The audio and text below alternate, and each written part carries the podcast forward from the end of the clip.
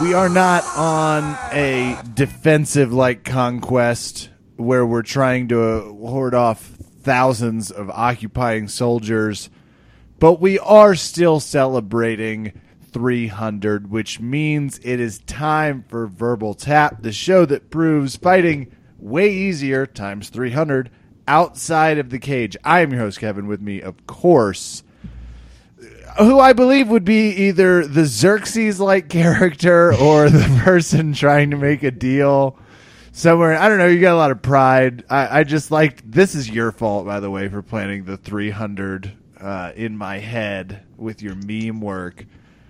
With me, of course, Rafa Sparza. Rafa, how are you doing this evening? I'm doing very well. Did you know that yesterday was SummerSlam?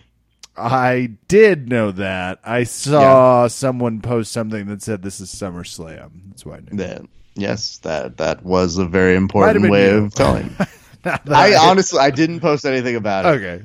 Uh, so Kev, we saw a weekend where Ronda Rousey was the first female to win both the UFC title in her career, as well as the women's championship. Oh, So there's that. there's a new And champ in town, is what we're saying. Absolutely. Brock Lesnar loses. And then AJ Agazarm gave the weirdest post match promo that I think we've ever seen.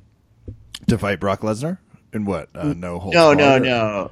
I feel like Kasai was the undercard to NXT, which is the undercard to SummerSlam. I hope that had me- more finishes. Just as you a know, subtle definitely more entertaining. And fight me on that. But I'll tell you this, Kev. I was having issue um, falling asleep yesterday, and I just put on Kasai, and I out. Just I was like, let's put that AJ Gilbert match on. That ought to, that ought to knock Oh, me right out. Looks hot, exhausting. nothing really happens. Not gonna miss anything. I'm going to let you guys in on a little bit of my process. I don't just come on here and get highlights. I, when I am on this microphone, put in my work, do the due diligence, and when I heard that the Craig Jones match with Rousimar Palhares was hot garbage, I said, man, I have to watch all this, don't I? And I sat there. Eric Medina sitting next to me and Oh, says, you heard it was hot garbage before? You, you Yes. so you got did Eric and you know going into it then that it we was both had heard, but Eric had just walked in from getting food, and I said, "Hey, sit down." And he goes, "Why?" And I go, "Cause did you see the Palhares uh, Craig Jones match?" And he goes, "No, but I heard it was bad." And I go, "Exactly, sit down because I need someone else to fucking live through this experience like I am." And Kev, it was worse. And Eric felt like I was holding him against his will, and I said, "Well, I have to watch all of it." because I have to come on here and tell the people. And guess what? If you watch one minute of it, just watch that and know it doesn't get any better. I don't remember. Yeah, do we? Can I rip the band-aid off? I mean, three hundred, and we're feeling as feisty as ever about grappling because I would have thought we would have fixed this by now. It turns out MMA fighters not the best in the transition to grappling. So, as a highlight and an overall, but Palhares, I remember fighting previously to this one. This one, he had uh, what seemed to be no interest. Well, Kev, you have to ask yourself if you're carrying around 33 extra pounds. Okay, I can put myself. That's not that hard for me to uh, uh, fathom. Yeah, but maybe of the steroid nature. Oh, oh questionably. oh, we're not no, sure. yeah, not of muscle and athleticism. No, I just the thirty-three extra ah. pounds. It was like got that part. So I'm with you. When Craig Jones says, "Yeah, I'm going to pull guard because that's what I do," and also, I mean, I'm Craig Jones. What else am I going to do? If I can't get a Z guard, do I even breathe? So he's doing as best he can to try and engage and butt scooting forward. And Rousimar Palhares is just kind of framing him away and keeping his legs back, which sounds way better when you explain it like this than what it really is. But in actuality, he's just disengaging and just pushing Craig Jones off and then kind of going backwards. So it's not like it's anything that we hoped it would be. But I will say, Kevin, I did predict that Craig Jones would win. That's true. Uh, several people did. Few predicted by. and hold on to the haters who have said you can't win a fight just boot scooting around. Fucking dare you to watch this and say that out loud again. Because I watched uh, old Kreger from the land down under butt scoot his way to certain victory. He, he did, bless his soul. Hey, It was just- Keenan's it was vindicated, Raph. He's vindicated. It's just weird in that we remember a Rousimar Palhares that fought Garry Tonon in a grappling match, and it's one of the best things to watch. It was exciting. Gary was a smaller guy who was running circles around uh, Palhares, and it was uh, something that we all were highly entertained. If you don't have somebody who knows anything about grappling, that's a perfect example of look at this. This is fun, right? And people say, yeah, it was actually a fun match to watch. This was the opposite. So now we're sitting here, and it brought back memories of Brandon Schaub. And when you bring up memories of Brandon Schaub, that's when you know you're doing jujitsu a disservice. But I digress, Kev. That I was, just want to make sure that, that people understand. out. Yeah. It was, and it. I understood. I think it was actually uh, Palmer who said it himself. But guys, we're not going to let that bad Kasai drag us down. We couldn't, we wouldn't, and we won't. We respect you too much for that. And yes, we might not even acknowledge the fact that Rousimar Palhares himself said, "You know, it's going to be a fun match. We're going to make history. That's how good this match is going to be." You definitely did make history, but for the wrong reasons. We're just not going to mention that. We're going to stay on a positive level, Kevin. Is that what was written in his hair? This is going to be a good match. I'm going to make history. I didn't see it, but I was trying to make it out. Had plenty Honestly, of time. It looked like he went to his barber and said, "Have you seen the movie Signs?" I want to yeah. say And he goes, "Could you just put that in my hair, please?" Everybody's joking, but Mel Gibson saw it, knew exactly what it meant, and got in touch with him shortly after the match. I also thought at a certain point, if somewhere in his hair he had carved essentially the OJ admission of "If I did it," like I'm totally on the sauce. If I'd held, oh, I thought it was going to be if I'd held the submission, which, No. Which is an interesting fast tense version. That of it. is a very interesting past tense version of it. And then I guess just one last thing on that. I looked at it. It was very strange. That hair at one point I wondered if it had the print symbol in it. But again, Kevin, we're not going to let Rousimar Palhares drag us down. You know, they talked about it. They did talk about it. His hair. You're supposed to talk about it. Well, I guess his no friend- happening. That's what you're supposed to do. But yeah, tell what his friend did. His friend is a barber. It was like, I can I cut your hair? I have an idea, and I that was the idea, presumably. His barber didn't get on to confirm, though. We had time to get in touch with him too. Frankly, we could have spent minutes five through fifteen calling him up, asking what the f happened. There was a lot of time on our hands. Speaking of time on our hands, real quick, Raph, I want to do a a pre-show shout out. Mm. Not pre. I mean, we're already mm. we've already started the show, but I think all of our fans know. Have we? I mean, mm. have we? This goes out to the Beat family from Lee Anthony Beat.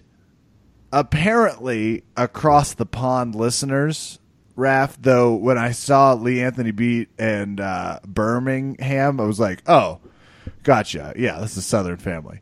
No, it is not. Lee Anthony Beat, despite having a very um, historical sounding connotation in United States lore, um, he was not the person that was involved in the whole Lincoln assassination.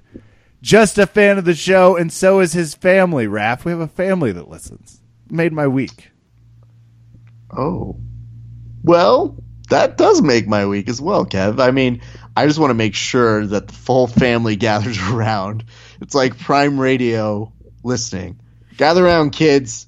We're going to find out how shitty Raph's half guard is this week. He did not indicate if they plug it into like an old timey radio and gather around, but I do like that. We just no one does that anymore. That's for sure. They should. They 100% should. And we want to say thank you so much. And this is by extension representative of so many other people who listen to us and uh, have listened to us for 300 episodes. We decided we are going to do something to make it worth your while. We've brought on guests before, some of them good. Uh, most of them pretty good. Sorry about This Gary guest- again. We've had a Yeah, lot of sorry about him. It's just you know we get it. We've heard the feedback. We've seen the reviews. We just like him. So Yeah. know, sorry. Message her. Gary Gary said something where he goes, "Hey, can I be on the 300th episode?" No. Absolutely not. Are, No. are you? Are you kidding? You think you're special. Gary didn't even go to Kasai this weekend, and I was originally giving him so much shit about it. And then I saw what Kasai was and said, No, you made the right choice to go to your friend's wedding. You're a Even though. Gary does not believe in the institution of marriage, mostly because no girl will ever give him the time of day. That's not either here nor there. We have an amazing person that's going to be coming on. We're going to talk Kasai with them. We're going to talk quintet with them. We're going to talk about Sakuraba with this person. But of course, we're going to ask the questions that you guys want to hear about him and AJ Agazarm because Lord knows, Kevin, that just happened. It- and You could have convinced me it was SummerSlam briefly. There was so many Yes. people on the mat after. I was like, wow, I guess we're. Yeah, I forget Jiu Jitsu has zero security, so it's just uh, no one's no one's going to stop anyone. on the way. especially when Jon Calestine just goes up there and I go, no one's stopping this? And they go, yeah, you get up there. And I go, oh my God, this is my family gatherings have more security than this. I understand it's hard to block black belts from walking up, but I'm pretty sure most of us are so polite in the sport of jiu-jitsu. You just put an arm out and they go, all right, I'll sit back down. But nope, nope. We got the weirdest things possible uh, for a very strange event. And of course, this was the moment people were talking about because lots of shit talking ensued. So, yes, we will be chatting with our good friend Gio Martinez in just a second. But we want to make sure that you guys are prepared because we get all the goods about all of the amazingness that was Quintet. And, you know, Kev, no appearances without hearing a little bit about, you know, maybe points and how sometimes they can suck when not done properly. So I guess you can kind of just venture to say in 300 episodes, we still haven't made Jiu Jitsu popular. We're very sorry, everybody. and we're working on it. We're trying. But for this episode, what I think everyone needs to do is strap on their secure underwear. You know what I'm mm-hmm. talking about. Yes, I do. NorthSouthJujitsu.com. The only underwear that could keep you protected from all of life's elements, which coincidentally you will find on a grappling mat. People trying to grab at the drawstring and they know what they're doing. You can't grab those North Souths. Too much, too much elastic. They're going to grab those Hanes for sure, tear them. You're going to be hanging crack halfway through class and just embarrassed. Not with your North Souths. People are going to know. And then when they try and they see that label, they're going to be like, oh, I shouldn't even attempt this move because this person is serious. That's the power of great training gear. Head on out, head on over to northsouthjujitsu.com. I got excited. I ran over. They have out a new product, Ref. Mm. New arrivals. Navy. That's all I'm mm. going to say. You know, it's my favorite geek color. But that's all I'm going to say. That's all I'm say to that. say. I'll, I'll hint at this for you. It looks great with purple. Just Thanks. throwing that out there. Navy looks That's great fine. with purple. I'm very excited for that. However, Kev, I think is there anything more embarrassing than being on your shoulders, kind of almost inverted, your legs over your head, and when somebody's trying to pass, you having the wrong kind of underwear because you didn't do anything. You're not the one passing. You just chose poorly with the type of support and when it, you do look stupid, there's not much you can do while in a panda position, rolling upside down and going, "My crack showing," isn't it? All right. Well, good thing I didn't listen to Raf and Kev. And we had somebody this week tell us you know, I'll be damned if you guys weren't right. These North South are the truth. So don't take it from us. Take it from Verbal Tap listeners worldwide. Kevin, I want to tell you about Core Fit because I'm excited about the prospect of Core Fit. I know what Core is, and I know it's not going to taste very different, but I'm seriously just sitting here waiting to find out what Core Fit is going to taste like. Do you know why? Their products all taste good. So I'm assuming, per you and I, I mean, fitness is something we could add more to our diets in general. I'm right? honestly believing the more I drink, the more fit I'm going to be. Amen. That's it's right there in the title, and this is a place where that stuff's all proven. Yes. It's in the You can find out more by going to provennutrition.com. There's our sponsor dump. And you know what? Credit to our sponsors because you don't just make 300 of these episodes doing nothing. You make it with the support of the people who actually pay because the sport is poor. And- so we appreciate our sponsors. you literally make it because you were able to drink core and it kept you awake and gave you the endorphin firing your mind needs to either defend off a vicious choke and or ask Gio Martinez cool questions. Yes. There's a little that's in the business what we call a segue. Yep. Raph All right, just kids. sent me a business terms memo about podcasting, and in it I saw segue. So thank you, Raph, for that little memo. You're welcome. I try to keep this show as professional as possible at all times. But instead, Kevin, I think it is time for us. Shall we make the transition over to talking to Gio? uh, right now. Uh, I'll save my David and Goliath comments for when we have time, Raph. Ladies and gentlemen, 300 episodes of Verbal Tap means, well, it's big. It's a giant milestone for myself and Kevin, for many of you who listen as well. So we thought, well, Kev, how did we go about the process of figuring out who's going to guest on episode 300? We basically we were like, let's wish list this, and then it happened that a huge moment. Um, somebody, I'm not going to name names yet because that's the reveal, but somebody choked the biggest human being I've ever seen. like an amazing moment of jujitsu stunness. We were like, that's 300. We gotta we gotta talk to this guy. And not just that, but uh, we decided to remedy something that has bugged us in Verbal Tap lore, which is a long time ago, our guest won a huge tournament, and I was the only one to interview him for the podcast here. Kevin actually was really sick, and it was a great interview. It's one of our best ones, except Kevin wasn't on it. So I'm not gonna take read anything into that. By the way, I'm just gonna. so anyway, we decided we would bring on a fan, a friend, a great human being, an all-around busy person, and uh, somebody who we thought would be uh, truly uh, somebody to commemorate this special occasion. Ladies and gentlemen, please welcome Gio Martinez. Gio, how are you doing, sir? Yo, I'm doing excellent. How's everyone do- going? I'm, I'm here, just ready to talk to you guys. Just got out of practice. You know, had a busy weekend, but I'm feeling good, man. I'm living it. That's awesome, dude. I have to start off right off the back with uh, saying you did agree when you did this interview to renounce your master, um, and that that was where we were going to Oh, start. God. He will do no other podcasts. Wait, how does it work, Raph? On this that- side, I, I struggle to follow it. I just thought that we made up rules as we go along. Yeah, we just make things up. That's what happens, right? We can make up our own rules. Let's That's get this people are out. doing. Of, That's the new thing. let's get this out of the way because, Gio, the the weird perception here is that he is using pro wrestling tactics to be the heel, to be the guy who's antagonizing people, and yet AJ Right. Agazarm may not even consider the fact that you yourself grew up watching pro wrestling. So you're not new to this. You know what this is, and yet even you're like, yeah. yeah, no, I'm good.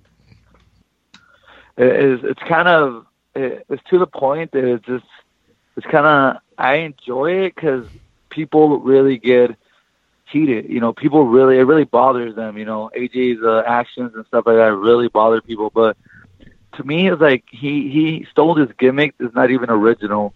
So to me, it's like maybe if he came with like something original, something different, I mm-hmm. would be a little bit more impressed. But the fact that his gimmick's been done so many times and it's kind of becoming the big thing with Conor McGregor and a little bit of Chael Sonnen in there, and it just feels like forced.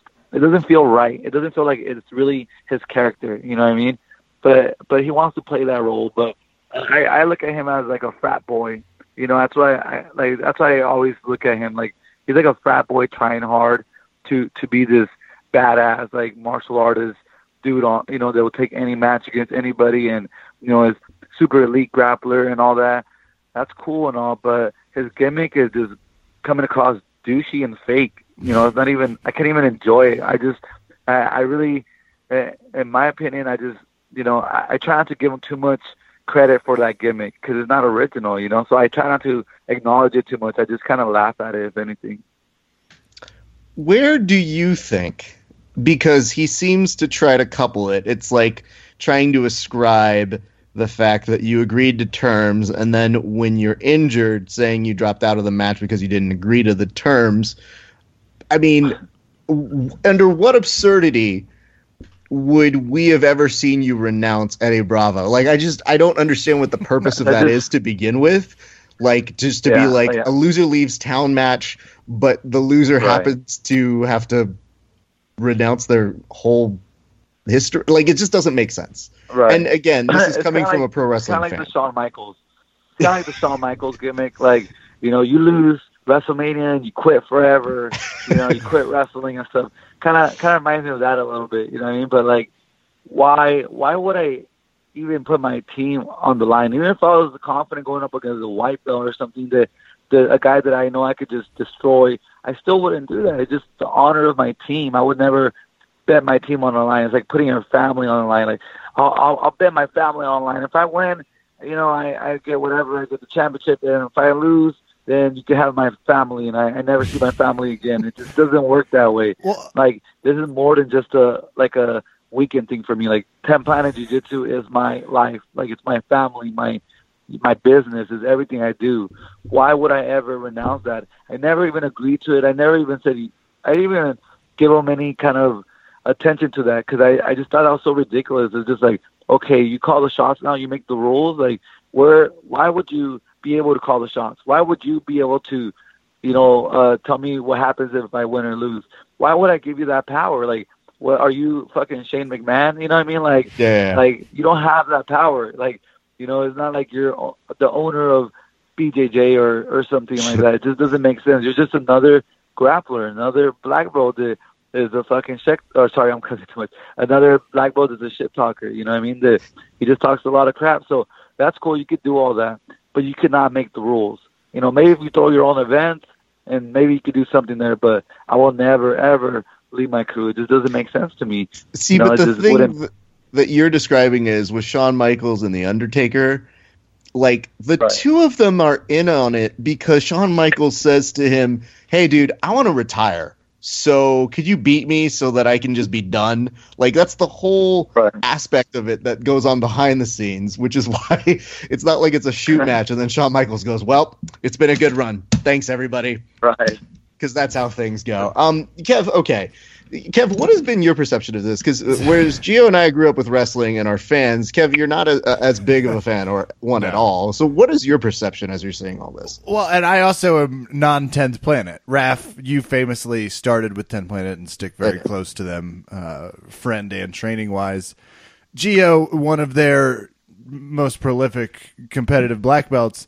So, one, when you say you have family in the game, I would be saying it metaphorically. You are actually not. Your brother is also a 10th planet. So there is there's a genuine like what are you asking if you want to like not be a Martinez next? Uh, ask. I mean, we Right. could see if AJ wants to denounce being blonde or a douchebag, but I don't think he's going to want to depart from that either. I just thought though, Right. I thought though that your stipulation, uh, and again, this would. This is in fantasy world because it's ridiculous. Your stipulation should have been like, well, you have to find a team. that yeah. can That's pretty stand much what I told them. I was like, it, it doesn't make sense because you don't have a real team. It doesn't make sense because you don't have. I can't be like, all right, you put your team on the line and I put my team on the line because he doesn't really have a real team, and it's kind of, it's it's kind of sad that he wants to attack me and my team and stuff like that because it's like, part of me, you know, part of it I feel like he's really jealous of, of what 10th Planet is doing. You know what all the you know obviously we we get a lot of love nowadays. You know with Joe Rogan and Eddie Bravo, and I feel back in the day like it was the opposite. You know, I mean, nowadays things change. People like us. People want to hang out, train with us. They see that it's a different culture, even though it's all jiu-jitsu. It's a different kind of culture, and um, he wants to be part of it one way or another. And I think his way of you know trying to connect with us is trying to trying to be you know against us, even though he secretly probably loves us. That's what I really believe. I think he really listens to Joe Rogan, Eddie Bravo podcast all day, and it's like, hopefully one day they'll say my name. Please God, please say my name. And it just hasn't happened because no one cares about him. Simple as I mean, that. Here's the fun part: is that we know it's for show, so the idea of these coming up with one-liners and him becoming this beat poet and taking photos of himself and doing all that. Like i get it. I understand. And it's it's dressing to this thing. However i would say this though. As i see him doing this and i just see myself laughing and going is this where we are right now? I do want to move on but the only thing i wanted to ask was what the hell was the chaos of when it's happening at Kasai, and I want you to describe it to us because then there's also Jon Calestine who's walking up there. Nicky Ryan is somehow in the mix, and it made me think: Is this like a triple threat match that we need to put together? Is this some sort of weird, uh, sort of contingency rules that we need to do? And I like the fact that you actually said you're like one of us is going to get it, and I honestly don't even care who it is. You just all look like Right. you're waiting for at bats on a pinata. It, that's that's the thing is like like people like are always gonna want to compete against AJ because people hate him. You know what I mean? Like, and that's kind of a good thing he that he has going. It's like he's gonna keep getting matches because people are gonna want to beat him. You know, and people are gonna want to see him get beat. And you know, AJ, as much as I I I don't really care for him much, you know, he's been in the game for a while. He has some good, you know, won some good matches, done some good stuff, and people people you know he, he seen him go hard and he's a real competitor. But I think people more rather watch him lose at this point. So back to the Kasai thing. Um, here's the interesting part that no one saw that happened in the backstage. Kind of like I wish they had like a backstage camera kind of thing, you know, but they didn't. Um, Me too. like, pretty much, First of uh, all, you know, we're all getting warned. People are saying, "Go ahead." I second that. I really wish they had had a backstage camera. That was all. Yeah, I think it would have been awesome. But pretty much, like people, you know, we're all hanging out. Everyone's doing their thing.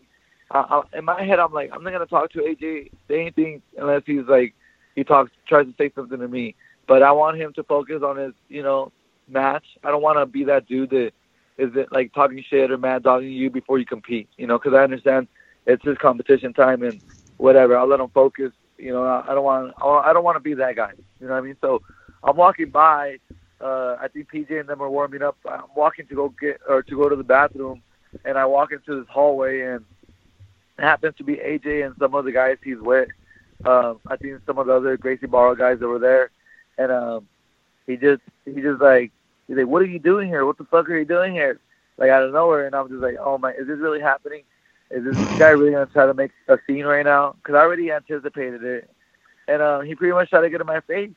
So I, I I got back in his face, and we both like really like were you know kind of pushing each other a little bit, and um talking smack and and all those security and refs and everybody gets in the way like Gio, hold, don't do it, don't do it, keep it professional. And I'm like I'm just walking by, dude. This guy's in my face, and like I'm not gonna let someone just punk me, and it kind of got me heated. I'm not gonna lie, cause I was not in the mood. I was not in that mode. I guess I was just kind of just being a coach for PJ, making sure he's ready you know, just kind of, um, you know, just vibing out with people, networking a little bit. But I wasn't really focused in AJ, and I didn't want him to be focused on me because he had another match. But he he tried to punk me, tried to get in my face. He's like, "What are you doing here? I thought your arm hurts." But you know, you, how was the seminar? How was the seminar? You know, and all this weird stuff. And, and I was like, and he's like, "I feel bad for all your kids," and just like saying all these low blows. So it, got to a point that I got in his face too. And I started talking smack to him too, and I'm just, I'm not impressed by your gimmick, and pretty much just told them how I felt, and they broke it up, and that was it. I just walked away, and I was like a little bit and backstage. Like I talked to Eddie, and I was like, Eddie's like, dude, let it go. Just you know, we'll we'll get to it later, you know. And and I, and I had a feeling he was gonna try to call me out, obviously. So when he starts calling me out, I'm on stage already, and he can't see me, but I'm like standing up, waiting for him to call me out. He's like, "Where's he at? Where's he at?" He just couldn't see me probably because of the light. Mhm. So, you know, so I just I just walked into the crowd and I just you know get on stage because I know that's probably probably what he wanted, and that's probably what Kasai wanted too. And I think it's a good way to promote a match. But right when I was walking up, Jonathan Calestine comes up because obviously he called him out before, and he wants a match too, and he he's good enough and he deserves a match, you know, if he wants it. And uh, he tried to go up there and AJ like kind of shoved him off and called him like Minnie Mouse or whatever, or Mighty Mouse or whatever he was saying. He's like, get out of here, Mighty Mouse, and like just kind of pushed him off. And I know Jonathan like wanted to talk more shit, but he kind of kept it more respectful at that point because like I didn't want to be that dude.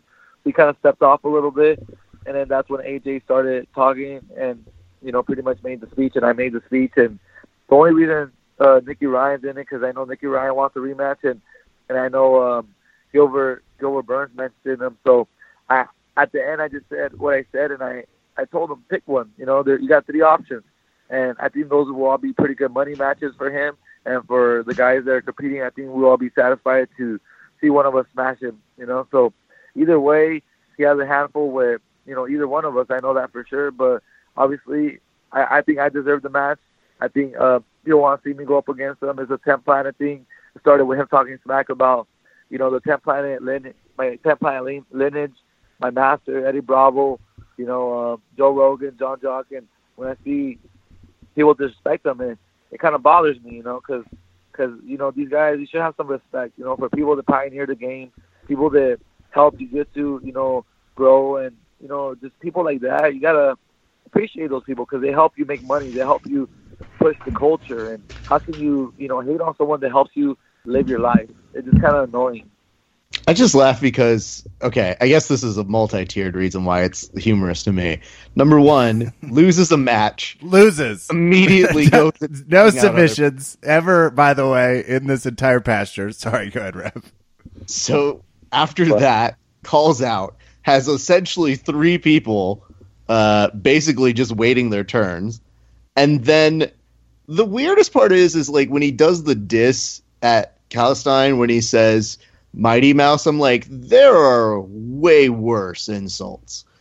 But sharing Right. a nickname with a guy who happens to be one of the best athletes in MMA, I mean, I'll take Right. that. That's all they. I, I, honestly thought the same thing. I was like, okay, yeah, dude, that's kind of stupid. And, then- and if you notice, something that was retard, like something that really was like stand out for me was Hmm. when after Gilbert Burns won, Gilbert was doing a bunch of like push-ups and and whatnot, and then out of nowhere, AJ looks at him and AJ starts doing burpees and quick steps, and I'm like, what a try hard! Like Gilbert Burns literally just did that, and now you're look at him and desperately try to, you know, I'll show him and do the same thing. It's like, wow, like you're that desperate to, you know, to kind of make some kind of statement and, and you try to grab a beer in the middle of the match and take a sip out of it. I don't know if you guys noticed that. He So- like, went out of bounds and grabbed Yeah. the beer and took a sip out of it. he did that because and bless his heart kenny florian trying to explain all of the actions and, and everything on the microphone. He was saying he was doing it because his mouth was busted open and he was using the alcohol for it. Um, however that dude who had the beer took another swig out of it and i've never thrown up more in my mouth. Oh, just i, I Oh, looked my at it and i said nah i'm good. You know at that point aj this is yours. Even if you don't want it it belongs to you now so i think what we're all kind of getting around is I didn't notice that, but that's so funny. That's oh. I, I, you, I don't know that you want to see it just because you might have my same reaction of, oh no, I was better off without seeing that. And especially the weird part I think we're all circling around is I think AJ Agazarm got to this point where he's the Daniel Day Lewis of heel, but not just any heels, but like acting like a bad guy from an 80s movie. And the fact that he's Yeah. doing it behind the stage where you're going, the cameras aren't on, dude. Does this really matter? Yeah. I mean, I get if it's for a show and it's there. Um, but I mean, like we again, it, it, it's masterwork that we're talking about here. So anyway, that was kind of what we He's saw. really committed. I'll tell you that much. He's definitely committed to it. He's going all in. He is. And to his credit, I mean, you know, Nicky Ryan doesn't have to say shit because FloGrappling is going to make the argument for him that he should get the match. Right. Johnny Calestine's going to do his Rodney Dangerfield routine of I don't get no respect. You're going to do your thing. I mean, I, I think all of you would have great matches with him. Uh, and I think Right. that's about as much as I want to say. I do want to change the subject over to this because I want to stay on Kasai, but I want to ask you about PJ's match, uh, specifically his second match, because it seemed like there was a little bit of controversy in what happened there. Now, obviously, I, I kind of understand where your perspective might be, but can you tell us your interpretation of, I guess, what happened and how he ended up losing that match? You know, Renato, you know, um, obviously the guy who won the whole event is a is a beast, and I have two like a lot of respect for him. I Absolutely. love his style. I love the way he competes, and you know, he's honestly a really cool guy. I'm cool with him and his girl Raquel. You know, like they're all chill. You know, like I have a, I have a, a, a cool relationship with them, and and you know, I'm not. It's nothing to do with him. You know, what I mean, and I want everybody to to know that. I want to be clear on that. I have, you know, not nothing against him, and you know, he does what he does, and he's really good at it. And he's one of the best out there. And um, obviously, he had a great performance, and is not an easy guy to go up against. But PJ, in my opinion, is one of you know one of those guys that people still don't. Now they're starting to see that PJ is like the real deal. You know what I mean? He's one of those guys that he's gonna hit levels that you know not a lot of people could hit in jiu-jitsu just because of his uh. Division One wrestling plus Oh yeah. but uh, his Division One wrestling and, and you know obviously being from Ten Planet is like the opposite of wrestling. So I think those two combinations together are gonna just kind of create a monster, and that's what PJ is a monster right now. And I knew Yeah. in my head PJ was gonna be a hard guy to beat, you know, and um, especially when you when you do points because he guys wrestle a lot, and you know we know I you know I'm not a wrestler, but I have a lot of wrestling teammates that love wrestling, and and PJ's the best. You know, he's one of the top dudes there for sure. And when they were wrestling, they were going at it for a while. You know, they had some good attacks. Um, well, the tag that Renato, Renato got um, points from was kind of weird because they went out of bounds as well. He set the shot up or whatever, went out of bounds. If you look at that, when they went out of the bounce, where, where they ended up at the end, they ended up with PJ with double underhooks behind him, behind him. You know what I mean? Not not like he, even though uh, Renato engaged the takedown, he didn't end up any solid position, but he still gave him the point, uh, the one point. And then when PJ pretty much did the same thing twice to him, they they didn't give him anything. They didn't give him no points. It doesn't make sense, in my opinion. Like I, I got to watch the footage over and over to really understand what they were thinking, and because it was the same thing. But Renato got the points, you know, and PJ didn't. And and that, that that's annoying when you're competing at that level because that that makes you do desperate things. That makes you go for crazy stuff because you see the time running out. This guy's walking backwards, and then PJ gets both of them get a, a stalling call. How, how, if you're stepping forward and you're pushing, uh, trying to get uh, the the game going, and trying to engage, you shouldn't get, you know, you shouldn't get taken away uh, a advantage point or whatever, uh, you know, a penalty point because that's stupid. You know, like you're attacking. Like PJ was trying to move forward, he was trying to go. Renato was playing the game. He was he was he was playing the line. You know, because if you, it's hard to shoot on someone when they're out of bounds. You know what I mean? There, these are some huge ass mats right here. You got to think about. They're big mats. They're not little Yeah. mats. So if you if you're playing the outside the whole time, you're not gonna you're not trying to engage. You're not trying to really play the game. You're trying to make sure no one can shoot on you. If they shoot on you, you step out of bounds and they reset you. You know what I mean? And he did an awesome Yeah. job playing that game, but it was very. Uh, I, I don't even want to say it, but it was very Bra- Brazilian. You know what I mean? At that point, Mhm. like not modern, not modern day Brazilians that feel like that, but like you know the old school mentality of Brazilians. They kind of like do little things to edge it out and win. That's what I felt that was. You know what I mean? And and it disappointed me because I think that would have been a great win for PJ, and I, I would have liked to see at least two more minutes to see who could really win that battle. But instead, they gave uh, uh, you know that guy a one, one point advantage, and that uh that beat PJ, and that was annoying because I knew that that affected PJ's mentality the whole the whole tournament after that. You know, even if PJ would have got a submission on on Rua, which uh, if you don't know, PJ already submitted Rua twice before in two previous submission only tournaments. He he submitted him in regulation time. So you know, if PJ would have even submitted Rua he still wouldn't be able to advance to the to the uh, final round. You know what I mean? He still Yeah. wouldn't be able to compete for first and second. So in his head, he was disappointed. He was disappointed. He went in there all in, and you know he was burnt. He was mentally and physically burnt. And and to me, I, I was upset. You know, it, it was the, the I don't blame Kasai. I don't blame anybody, but I do blame that ref, whoever that ref was. I don't even know his name. He's the guy. He's in charge of the IBJJ. He, he's like the IBJJ ref that does all the rules and stuff. I don't really dig that guy, and I don't really care for him too much. But I just he just favela till he dies kind of style, you know. Mm. And that's what I saw from that. Yeah, I mean it was it was confusing. Uh, we ended up getting the end of it uh, at the tournament we were hosting, and I looked at it with some of the guys, and I just said, "Yeah, that doesn't seem right." Um, and again, this isn't to disrespect uh, Canuto. I I ended up training with Canuto by accident about two weeks Right. beforehand, and he's like, "Hey, do you mind going nogi?" And I was like, "I do no service to you." I'm I'm not helping you get ready for Kasai. I don't know what you're gonna do with me. And he literally, I was like, the amount of pressure that man had, it was so intense. It is so it is fun to watch just when it's not happening to you. So that was Yeah. something that uh, I saw. But I mean, here's the nice part. PJ, you mentioned he's very young, and he he's only just really starting to blow up in most people's brains. Whereas Right. many of us, I think, maybe the benefit of having the West Coast exposure is we're very familiar. I mean, a great wrestling pedigree, really, really exciting matches, and the fact that he is so young means we'll be seeing him for some time uh, do his thing. Oh, so yeah. I, I'm not worried on that respect. Kev, I have to let you come in because you've been chomping at the bit about Quintet. Now, Yes. this is something that is near and dear to both Kevin and I because it combines the Survivor Series element, but for jiu-jitsu. Kev, I'm going to let you go from here. Okay.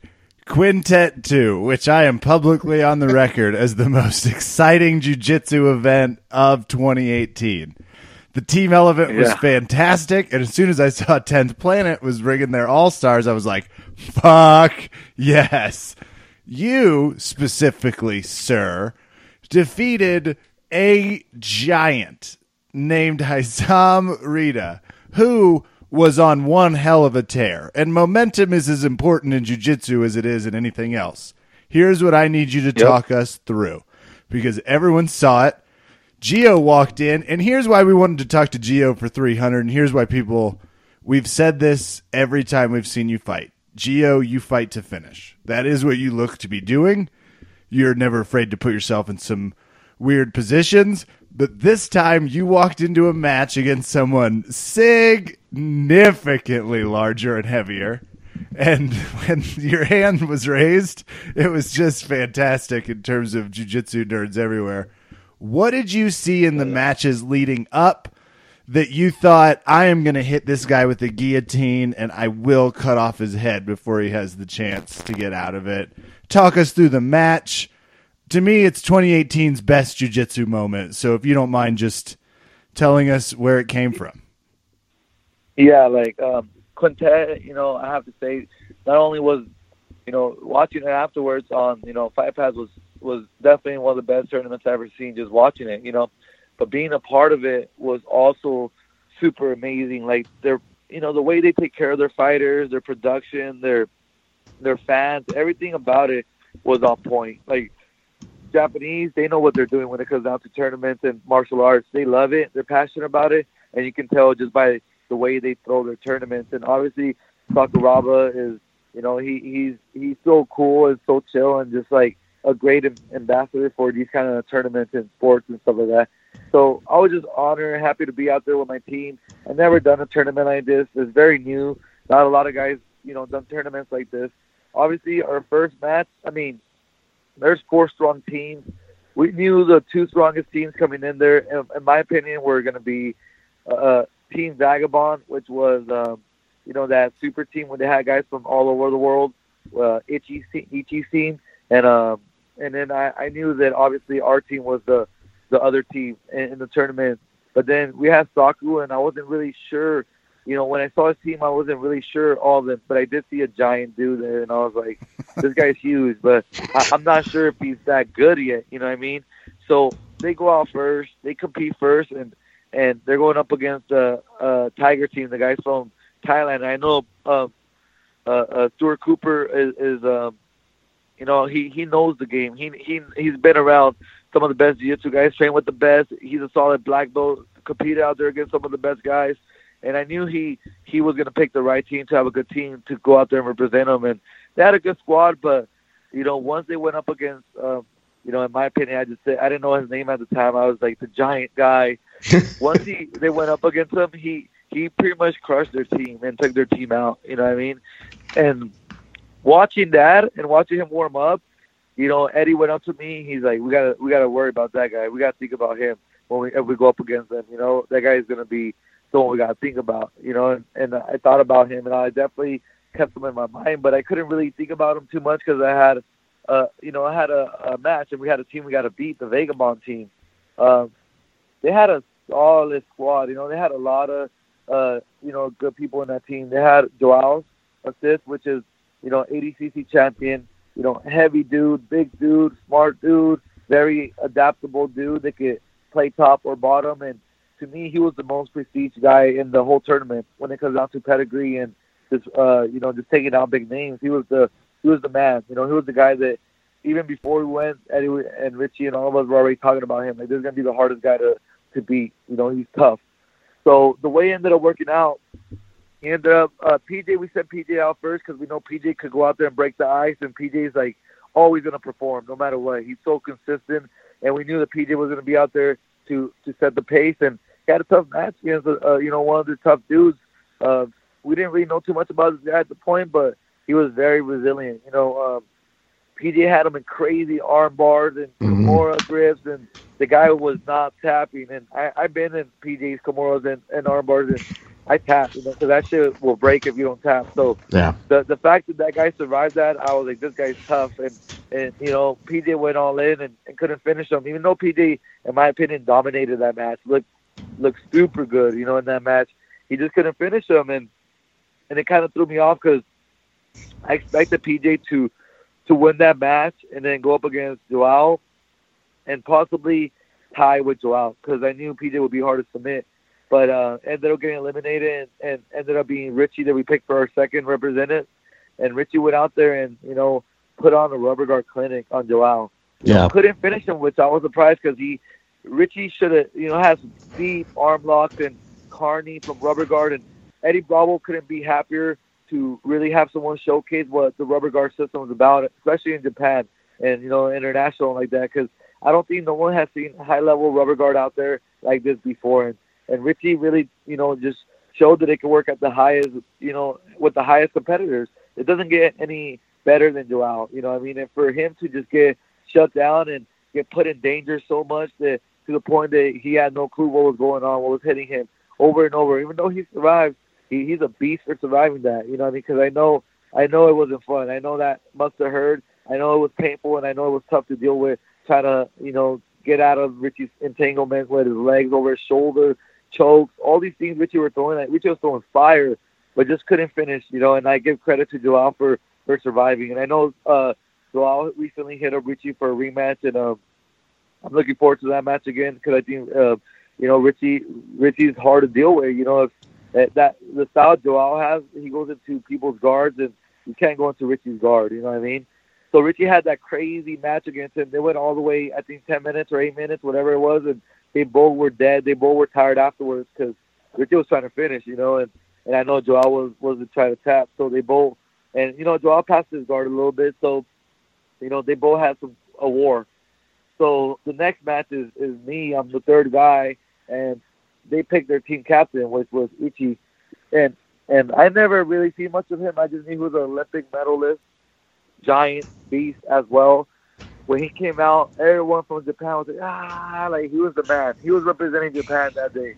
He was the guy that people over there came to watch. And and I, you know, in my head, I was like, in my head, I'm just, I always think like this, but I'm gonna tap this fool out, you know, and that's why I say like tap him out, you know.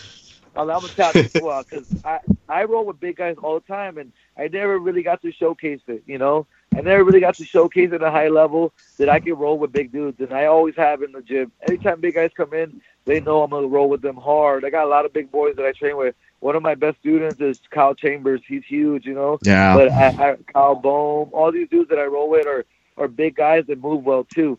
And I never had a problem with big dudes, but you know, I once I went up, whatever I handshake them, and the first thing I do, I pull guard and I went into uh, uh inverted. I went inverted and caught a Kimura right off the bat from my butter butterfly half guard. I got a Kimura, and it was the only time in my life that I grabbed the Kimura and I felt like it was a waste of time. Like I felt like mm. usually I could take the back, usually I could pull it out a little bit and get a better position. I could not move this brick house. It was like Palhares versus uh, you know, uh, Jones. Like he just couldn't move hmm. him. He just couldn't move him, and I, I couldn't move him. And and, and I was it, it, at that point, my my my mentality changed. I was like, I'm just not gonna let this fool tap me out. It's gonna be tough. And and then he just started putting pressure and my half guard, hard pressure, and just really, you know, smashing, trying to. He got mad when I put him in that Kimura. Once I let go, he just, he you could tell every all his rage. He knew he had three minutes to go, and he started going hard. Everything he had, you know, and and it was hard to deal with. You know, I never felt anyone that big, that strong, and and, and technical. And he was moving good, you know, and and I was like, shit, man, I, I'm in this, and I, I'm in this for real. So here's my time to prove to everyone that I'm Houdini. You know, I, I, and class always started when like today I'm gonna be Houdini, and I become Houdini. My my mentality becomes Houdini, and I put myself in bad positions with everybody, and no one could tap me out. You know, that's I play that game every two days at the gym. I'm like, all right, today's Houdini for me, and I'm just playing Houdini with everybody, and I'll let people get me in the worst positions, and I just Houdini out, and that's what I felt like. I told myself, all right, turn it on to Houdini mode, Gio Houdini mode, and, and I was just in my head, I was like, no matter where he gets me, I'm gonna find a way out. And then he ended up getting a Kimura, you know, uh, a nice Kimura and I knew it was deep, and I was like, "Fuck, I messed up," you know. And a lot of times when people get me in Kimura, I have a good armbar counter there, but I just couldn't get my leg around his shoulders. He had big ass shoulders, and I couldn't get around it, and it threw me off a little bit. And once he got that arm behind my back, everybody knows that if you have a Kimura and you pull that, like my whole thing was that if I keep my arm in front of my body, he'll never be able to finish me, and I'm I'm okay right here. But once he got the arm behind my back, that's when it became dangerous and at that point, I had to make a sacrifice that a lot of people don't know. The sacrifice you do when someone puts the arm behind your back is you give them the straight arm bar and then you tuck your elbow back in. So when he had that arm behind my back, I gave him the the arm bar because if he would have stepped over my head, I probably would have tapped. Honestly, yeah. you know. So I gave him the straight arm bar. He went for a straight arm bar, but he didn't catch it in time. But he caught it just enough to get a little pop on my elbow, a nice pop that I still feel today. You know what I mean? Which is the pop that got me from going to the match against uh, AJ Agazarm and Kasai. So once my arm popped, I brought my elbow in, and I seen that. He looked at me, and I, I just looked at him like I'm I'm fine, and that threw his mind off. You know that that pissed him off, and he was trying to go north south, trying to go for Kimura, and just he never got that deep again. Time ran out, and my job was done for that round. You know, Ishii's out, and and it felt it felt like I got my job done, but I felt disappointed because I was like, man, if if we lose as a team right now, that's gonna be my performance that I survived a, a crazy arm lock. Even though people loved it and were impressed by it, I didn't want that to be my my uh, highlight moment of the tournament. You know what I mean? Everybody loves yeah. highlights, and I didn't want that to be my highlight. And people were just gonna say, "Oh, Jill did good. He survived." Hell no, I didn't want that. So when the next match happens, you know, everyone saw Amir ended up getting knee barred. You know, it hurt me. You know, when he got knee barred, it hurt all of us uh, I should have done more and whatnot. We all thought to ourselves, what could have we done more? And then, you know, Big Red, you know, Big Red ended up uh, saving the day for us. You know, it, like he went out there and honestly took out two guys and and saved the day. You know, it, it was really him to save that match at that point. And uh, Big Red came through strong. Adam, Adam from uh, Ten Plan San Mateo came came hard that day and and you know save the team. Honestly, if it wasn't for him, and we we put him at the end for a reason because we knew he had that squeeze. We knew he had that game, and uh, once he got around some of those guys, they couldn't deal with his squeeze, his power. He used a lot of energy though that round for sure. You know, we knew he was a little bit tired afterwards, but we made it. We made it through. So that's how we eliminated uh, Team Vagabond. Now I want to make it clear at this part though, because I'm watching this at home at God knows what hours, but as it's happening, I'm looking at y'all going, "Oh, you have to do this again," and I'm seeing how taxing that has to be for each one of the members. So I'm thinking to myself, okay, well, they got to regroup and they're going to come out. Of course, we all know the result is a great regroup, but what was said backstage that was able to rally you guys? Because there was a lot, I'm sure, that you guys felt you had to climb up a, a big mountain again. Yeah, like we, you know, so we went to a backstage and we were happy, but we're like, all right, we got another, we got we got to win this shit. You know, we we got one match away or one one team away, and we could become the Quintet Two champions, and that that would that was big for us. You know, we really wanted that and and Eddie really wanted us to to really win that too. You know, he was obviously really hyped for us, fired up, and you know Eddie's really good at just getting our minds right. Eddie's really eh, he taught he knows us all individually. So you know, he went up to me. He's like, "How's your arm?" Was like, "Shit hurts." You know, and he's like, "All right, um, don't think about it right now. Let's just go in there. Let's, let's do what you do. You know, you, it's your time. You know, you're you're Gio, you know, you're Freakazoid. Like I want to see you do what you do. Like I consider you the top dude. I want to see you do what you do. You don't know, no, um, don't even think about your arm. Don't even complain. Just go out there and do what you do. You know, and pretty much, uh, you know, not those exact words, but that's what Ed, I got from the speech that Eddie gave me was like, like whatever your arm hurts, forget about it. You're Gio. I consider you the top dude. You got to go in there and prove it to everybody why you're that dude. You know, and just kind of looked at me and gave me that look and it was done. The doctors came in, and uh, they're like, the itchy was complaining. He told them that, that he popped my arm, broke my arm because he heard it pop, you know. So the doctors came, they checked my arm, and, and my arm was swollen. It was tight, but I was like, I just started moving and like punching in there. I was like, my arm's all right, dude. Like, they were kind of weird. They, they were kind of like trying to tell me that I might not be able to go, and I was like, no, my arm is good. And then, and then they look at Amir because they went to go check Amir's leg, and Amir just starts like doing his wrestling stance, moving around like a wrestler. But he he was weak on that leg. He was Yeah. really weak on that. Like I could fake it, and you could tell like whatever. But I they were just concerned about him. And then you know Eddie just told him like, are you are you gonna quit or are you gonna go? And he's like, I'm just gonna go. I'm gonna do it. You know, I'm just I'm, I'm not quitting. I'm gonna be in it. He didn't. I was to strap more people in. severely, severely worried because I'm looking over at what you've got Luis there, and I go, "All right, Luis, you're in for the big guy spot. Go." Yeah, they wouldn't allow him to go in though. They wouldn't do that. You can only replace them the, if they don't make weight in the first before they do the first team. You can't replace them after. You know, So the So team that you have to- had was just it. It would have been four people. right? Wow. Right. Ooh. So, so you know, so it came down to just you know, just heart. You know, just who cares? Like think about it afterwards, kind of shit. You know, and um, Richie was ready to go out there, and uh, PJ was ready. We're all kind of stressing out, but whatever. We're ready to go out there. We're just like, just like every other tournament. You know, there's pressure. There's little injuries here and there, but you got to go in there and get the job done. So we go in there. First match, PJ goes up against you know, uh, uh, I forgot who it was, uh, Sakimura or no, uh, I can't think of the name right now of the guy, but thick MMA fighter, tough dude, tough as nails, you know, tough as they come. You know, one of those Japanese MMA fighters that it's not going to tattoo anything kind of status. And they had a battle, but PJ put another clinic. So PJ looked awesome. Just couldn't finish, but if it was points, PJ would have had like 100 points probably, you know? PJ was all over him. Daisuke Nakamura. Nakamura, yeah, Suka Nakamura. He he's a he's a MMA stud, you know, sick dude, judo, uh, jiu-jitsu dude, and um, just couldn't do shit against PJ. PJ just outclassed him. PJ just did American wrestling mixed with a template and jiu-jitsu and just gave him a clinic, you know, and showed everybody that he was on a different level.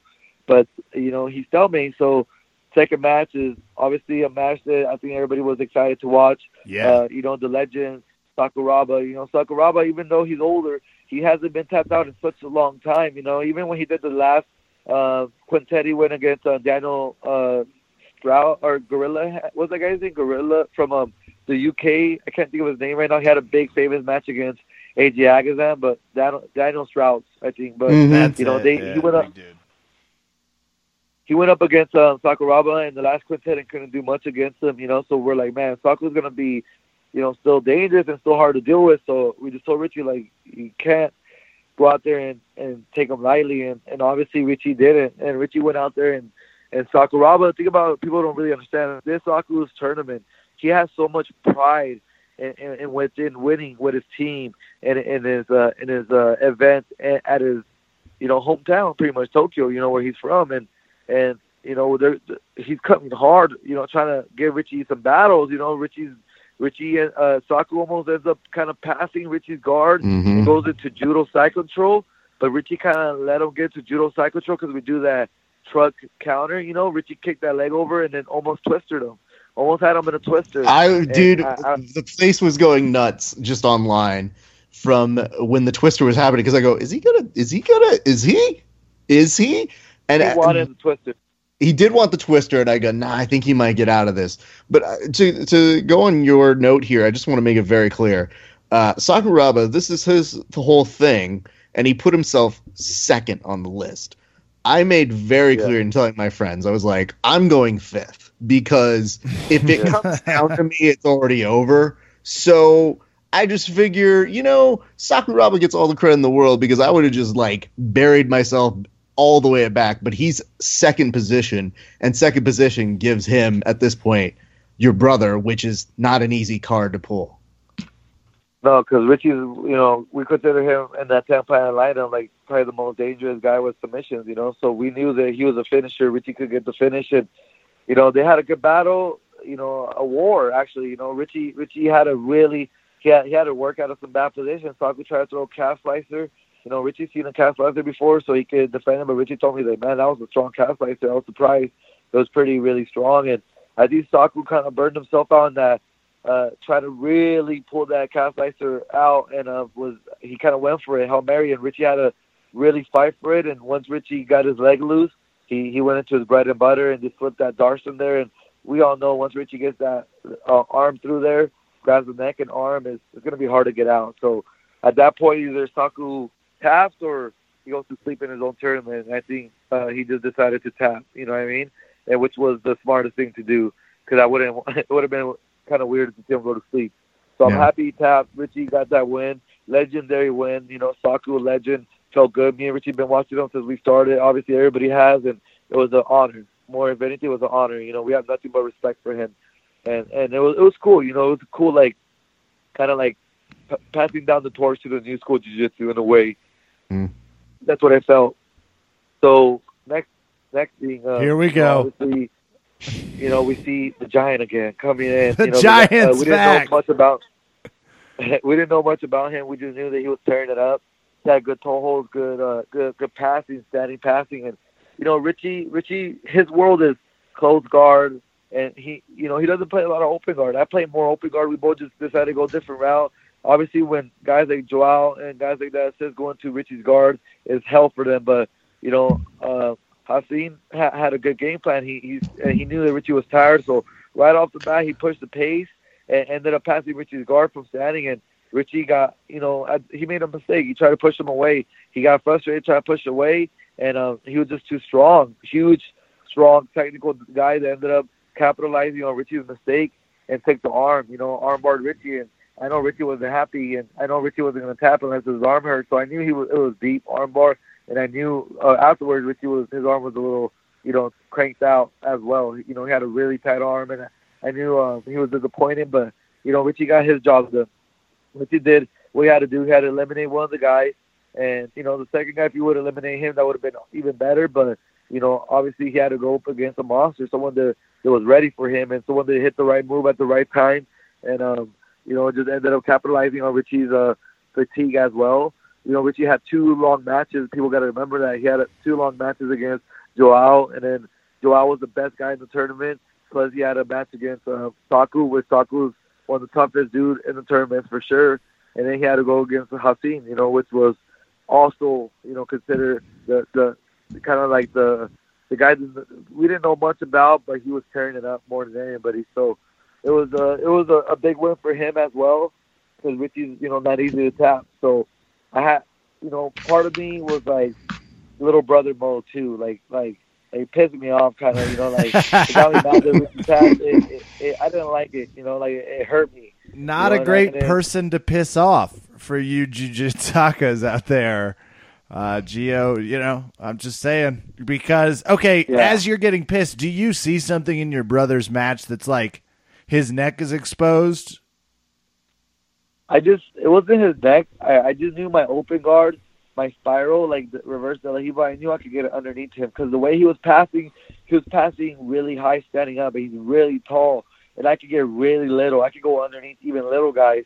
So in my head, I was like, I'm gonna, it's gonna be easy for me to go around his back. You know what I mean? Fascinating. But, but what what is he give me? You know, I was trying to think about his back. So I got to, I like going reverse De La Riva. I go spiral. I go inverted spiral, and I usually go around the back. And if I can't take the back, I'll go into like a back X guard. You know, so I had like the X guard from the back, and he tried to go for a toe hold, but no one ever gives me a toe hold there. He tried to go for a toe hold, and I just kind of pushed him off, and I kept the X guard leg over my shoulder, and I, I tried to do a technical stance to come up to that uh, X guard sweep that everyone does. You don't come up with a single leg. And as I tried to come up, he really sprawled his leg out. And as he sprawled his leg out, he dropped below my chest, and, and that was what I was looking for because I love guillotines. And I knew if I grabbed his neck and his arm or head and arm, I knew it was going to be good night because that's my bread and butter. I really been working on a lot this, this year, you know, and I just been catching necks and catching arms, and especially when you got long, long neck like that. And like I said, I have long training partners, big training partners like Kyle Chambers and guys like that, and anytime I get those guys is really because I grab their neck, you know. So I I caught his neck, and and at that point I just he I was so deep, and he was he was he, was strong, but not in the way that it would help him defend that that guillotine. So I tried to roll him over, but he sprawled out as well. And as he sprawled out, I just kind of took advantage of the head and arm guillotine. As I went for the head and arm guillotine, he he kind of defended it a little bit, so I switched my grips. Oh, before I switched my grips, I put in my butterfly, and I used the butterfly to elevate him with the head and arm control, and I rolled him over. And as I rolled on top, I switched my grip into the uh, Marcelotine. I let go of the arm, and I just went to a Marcelotine from the mouth. And at that point, it's, it's night night, you know, for for a lot of people. Even though I I choked him out with the same arm that was hurting, you know, I put a lot of stress on my arm. Part of me was like, shit, I wish I would have grabbed him with my other arm because when I was squeezing, like, yeah. if he doesn't tap, I'm gonna regret it. You know what I mean? Part of me wishes I had So- used the other arm. No, that is not a thought I am familiar with. But I respect that you even had that ability. From an outsider perspective, super exciting moment for grappling because part of the argument is that grappling can work for anyone against anyone. Well, that's difficult to execute on a high level when you're dealing with someone that grapples a lot. Uh, you you kind of you just came in and looked like you were like, no, I'm submitting this giant mofo. And to bring this conversation, In my head, I made up that for sure. oh, okay, In my head, I was like, I'm gonna choke this fool out. Like I'm gonna win. Like in my, in my I was in battle mode. Like, I felt like a breakdancing battle. Like I'm gonna smoke this dude right now. Like I'm gonna prove. I just want to prove to everyone that I'm gonna smoke this. This is gonna be my highlight. You know, I always tell everybody like every jiu-jitsu guy, like and you know even break every artist. I guess we all strive for a highlight moment in our lives. And and after you get a highlight moment, you get addicted to it, and you strive for the next one. It's like a drug. You know what I mean? Like we we're addicted to the highlight moment. And I, you know, I had a few of those in my jiu-jitsu careers. I had, you know, Jeff Glover Eddie Cummings, a couple of these guys that I felt really good, really strong with, and I had those moments I can look back and be like, that was a, a good moment, you know, a glory moment, a baby glory. And this was one of those moments that I knew that people were to appreciate it, not just because of the technique behind it, but obviously the uh, David versus Goliath thing. You know, people love seeing that, and and I love doing that. I love proving people wrong that oh, this big guy's gonna crush you. I'm like, nah, not really. I don't think it's gonna happen. You know, I think I think there was something that was weird about this phenomenon, which was we acknowledged that he was on a tear because he made a lot of that event exciting. And right. It's funny because we even had people online who were giving us pushback and being like, ah, Gio was way more exciting. And I was like, I don't know, man. To me, you have to respect the fact that he made a statement for himself that day, and you don't want to overlook that. But part of the thing that makes the crescendo of you getting that guillotine even more amazing is is that it's a story of you rising to a challenge and putting on for your team as well. So like everybody wins here. It's just a matter that sometimes I feel like it does show you the real real aspect of how much people want to have that team setting in a sport that's usually individualized. So I think the fact that you guys had everybody contribute in a significant, major way at this uh, epic tournament made it all the sweeter. And I mean, what was the feeling like though when it all comes together? Because you know, you get the opportunity for Amir, who I'm thinking to myself, like, how is his leg even at all functioning? And yet he gets his hero moment after you. Right, and like, you know, it worked out perfectly. Like, obviously, I, like at that point, Amir told me like, I thought you were just gonna run through everybody, and in my head, I was gonna run through everybody too. Um, right, right off the bat, I ended up, you know, getting a guillotine, you know, against uh, Taroko. Tor- uh, what's his name? I can't think of his name right now, but the other guy that's like a, a really good, the, the guy that was my weight division. Yeah. I, in my head, I was like, oh, I'm gonna kill this guy. You know, I should have killed him, but I, I had him. I had him in a guillotine. I ended up mounting him, and I had the same arm guillotine that I did earlier. So it kind of threw me off. Like my arm was done, done at that point, you know. And then I started feeling a little tired. And I started feeling all these things, and I was like, this guy's not really. I took his back, and I really fought hard for it. And then the rest were calling like stalling things, and it was just all these things that time ran out. You know, like fuck, man, I just didn't finish him. But even though I was all over this cat, I didn't finish him. And I wish I would have.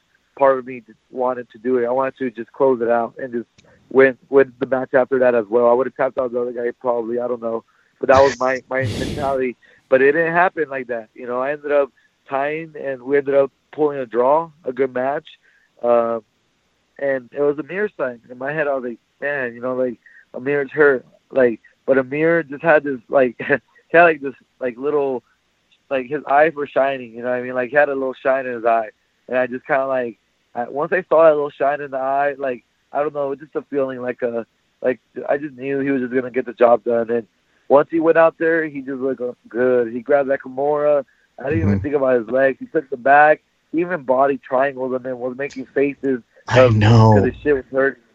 You know, and he just went for it, and, and it was big for him because Amir's a beast. You know, Amir's been in the game for a ten planet system for a while, and he's been representing us for a while, and really been helping a lot of us get better. And he's one of our big guys that moves really good, and you know, he's high level, and it was good for him to go out there and really show everybody that he could get the job done and uh, get that big victory for the ten planet squad. And after that happened, then obviously it was a big uh, weight off our back, and you know, ten planet came to Japan, and we represented it. Now forever uh, we're in history. Like that's going to be in quintet history, Jiu-Jitsu history, and no one can ever take that away. And I believe that quintet's only going to grow from here on out. And we're one of the pioneers that you know we're part of the first two or the second one at least. You know. Well, the first one was a fluke because Craig Jones, like, it, nah, nah, it's not a real thing. Yeah. But Well, obviously, the, well, always tell everybody like they're not even a real team. Polaris is good, but they weren't even a real team. You know, we're a real team. We're Ten Planet Squad. We're actually a real team. They just picked up super team pretty much, which We is joke. whatever. You're not. It's not the same winning your uh, event with like a bunch of randoms. You know, it's better when you win it with your family. You know what I mean? yeah, absolutely. And and to his credit, um, I don't want to put him too much on Front Street, but uh, Craig Jones apparently that day I think got married or did, put up a photo of himself uh, out that way. And he messaged me, and he's like, "Dude, I need I need results. How's this happening? How's how's Quintet going?" And I think it was right about the time that you guys had just started walking back, and I go, "10th planet advanced."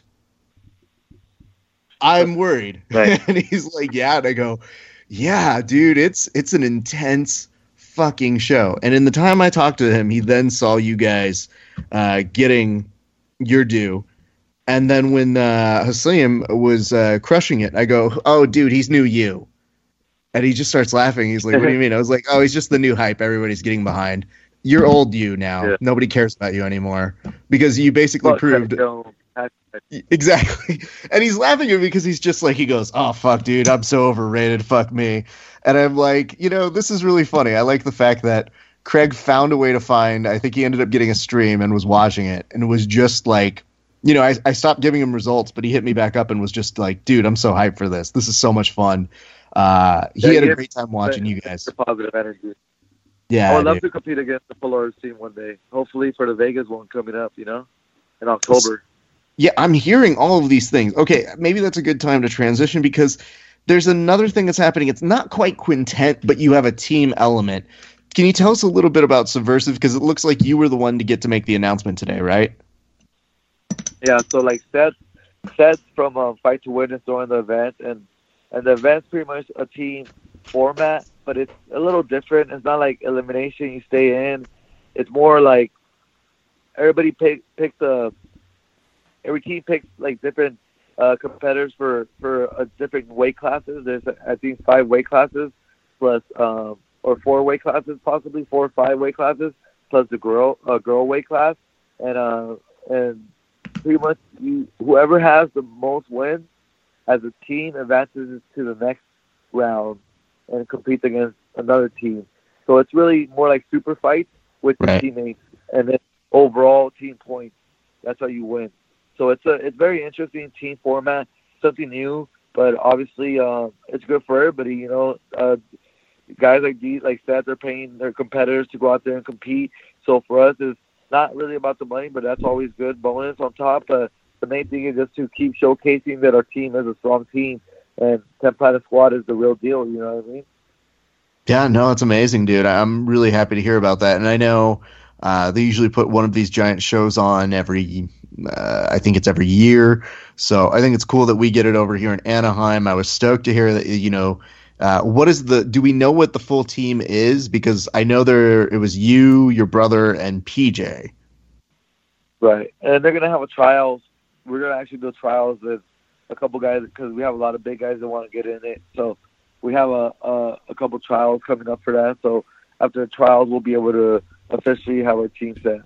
Fair enough. I just know that every time I hear y'all have trials, I'm like, We have Liz, we have Liz Carmouche as well representing the girls. oh, that's awesome.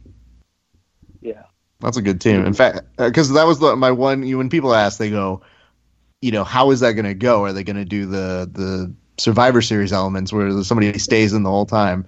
And I was like, you know what? I think Carmouche might do okay if they did allow them to stay in. So I'm not that to tap super us worried. that much. I've heard I've heard nothing but stellar things, dude. You know, I wanted to ask this too because you were you got the opportunity at, at Quintet to do this behind the scenes stuff where you're doing this whole there was like a birthday cake with Eddie giving it to Sakuraba for his birthday. But to me, it's one of those iconic photo shoots. And though we got to see the video of it, like it looked like every element of it had to be surreal as a grappling MMA fan of the history of what it is that we see to see Eddie and Sakuraba there. And then even when I see like Yeah, Sakuraba putting you in an abdominal stretch, I'm like, what is this? This is like exactly the kind of thing that I think people think would happen, but it still looked amazing. Can you tell us about that photo Right. shoot? yeah. It was just like it was just random. Like um, it was Sakuraba's birthday. We're all up there doing the this quintet photo shoot, and it was Sakuraba's birthday. He came he came to the place where we're doing the photo shoot, and um, they had a birthday cake or they had a surprise birthday cake for Saku that they made Eddie just present to Sakuraba. You know, so Eddie just presented the cake to Sakuraba, like the quintet team gave the uh, gave the cake to uh, Eddie to give to Saku, and then once Eddie gave the cake to Saku, Saku was like, they just from there they just both started doing weird stuff. I don't know. They just started like talking about like random stuff. Their like their translator would just kind of translate for each other, and then Saku was like, he told Eddie, "Can I show you the Japanese twister?" And then he put me in the twister. I didn't even realize he's like, uh, "Who wants to do it?" And I said, "I'll do it." And then he just hit me in the back of my head. I was like, "Okay." So I just I know I know what's going on at that point, but he just he put me in a twister, and I just I was gonna tap, but I didn't want to tap in front of everybody, you know. He tried to break my neck, my spine, and um, so we're just having fun, you know. He was just clowning, we were just having fun, and then Saku just grabbed. Uh, we we blew the candles out for him, or he blew his candles out, and then um, told Eddie he's like he uh, and then um, the, someone's like you should take pictures of uh of you giving him the cake. So he's like handing him the cake, and then Saku's like pretty much like like put him like slam the cake in my face, and Eddie's like no no. Eddie starts tripping on, and they start playing a little bit. Eddie starts doing poses, and they were just goofy. It was all natural, like they were carrying each other, doing stuff, and then Eddie uh, grabbed the cake and and then put it in Saku's face, and then Saku was just like super cool about it, and like epic moment of two super cool, fun dudes just letting loose, not taking themselves too serious, even though everyone, you know, knows that Eddie and Saku are MMA, Jiu-Jitsu legends. Uh, they don't really take themselves that serious. They were just having fun and, and just showing love to each other and just kind of appreciating the time and and moment they had with each other, and I think they both really are fans of each other, and you know it, was kind of cool seeing that. It just made me laugh so much because those are two of the most expressive photo subjects you can probably find on the circuit. And then when I go, oh no, they're combining powers. I don't know that I would even be able to take photos of this because it's too good. Like you're almost laughing from just their personalities. And even though there's a little bit of a language barrier, obviously, it's still to that point where you go, "Nah, this is funny. This is this is something I think you They're can't really replace." They're speaking universal language of uh, comedy and Yeah. body language, jiu-jitsu language, you know. So it's kind of cool. I mean, I also appreciated the fact that Sakuraba was the one to give you the medals, so it felt like you guys got your own like mini Star Wars end of movie celebration as they're handing out medals. feel like that. and then they just kind of like confetti everywhere. Everybody's surrounded, big photo, and then it's just kind of like, oh, Sakuraba has to give it to you too. Jesus, what isn't this man doing? Is he doing catering too backstage? I even saw him cleaning cleaning afterwards. No, I'm just playing. nah, Saku's uh, Saku's the ish. You know, the nice part about this is you, you've been so generous with your time. I do want to ask just a couple quick la- little things before I let you go here, Gio. Um, I guess the first of which is I know that Subversive is coming up, but do you have anything else that you can tell us? Because I know you, you're probably still feeling a little bit of the elbow, and hopefully it's going to heal in time so that we see you crush it over at Subversive. But do you have any other things that are coming down the pipeline? I guess, Lord willing, if we get an AJ match at some point too. yeah, because I already told me they wanted the match versus me and AJ, so hopefully everything goes smooth and uh, we set that matchup. So that'll be coming up po- possibly in the next Kasai if everything works out. Um, like you said, the the new tournament coming up, the set's throwing. I'll be there for sure, competing with my squad. And uh, you know, a week before that, there's a high rollers tournament, and you guys know I'm 420 friendly, and I, I support the. I, I like the connection with uh, 420 and jiu-jitsu. It just to me, it just kind of it makes sense. You know, the whole culture already does it. Like it's like surfers, jiu-jitsu, like that kind of vibe. You know, that's what I'm about. So uh, they asked me to be a part part of the tournament, and I think um, if they if they uh, smooth everything out, and I might have a super match against a, a U- a, uh, MMA fighter, not sure UFC or Bellator fighter, but uh, should be pretty cool to see like a submission or submission only competitor versus a MMA fighter to see how that works out. But I'm just gonna tell you now, I'm probably gonna tap him out. now, Gio, I'm very concerned here. You know they force all of their people to get high before they roll? I mean, are you are you, you know, I equipped smoke for that? time before I come. I smoke every day before I train. I smoke before I compete. I, I, I, I'm high right now, bro. Like, you know, like it, it, it's it's part of my like routine. So to me, it's like, like I, it's only gonna make me. It's only gonna make me want to roll harder. You know, like Yeah. everybody in my school rolls like that. It just come on. Eddie Bravo's my master. You know, like I mean, he rolls high honestly, all the. Raph, I- finally, I have something in common with a high level competitor. It's been my jiu-jitsu, my training, nothing else but this. Whew, feels good. Kevin didn't believe me when I told him I was like, "There's a tournament where you have to get high, and it's not optional. You you have to." It's like, And he's Yeah, just- I'll probably end up taking dabs. I'll probably be like, I don't even want to smoke flowers. Just give me some dabs. and I told him this, and he was just like, "Yeah." And I go, "Yeah, dude." I go, "It's insane." And then you know, obviously, it comes out, and you see the photos and the videos of it. You see Glover. It's awesome. It, dude, it looked like a blast. Look, I, I already had a, a really good time.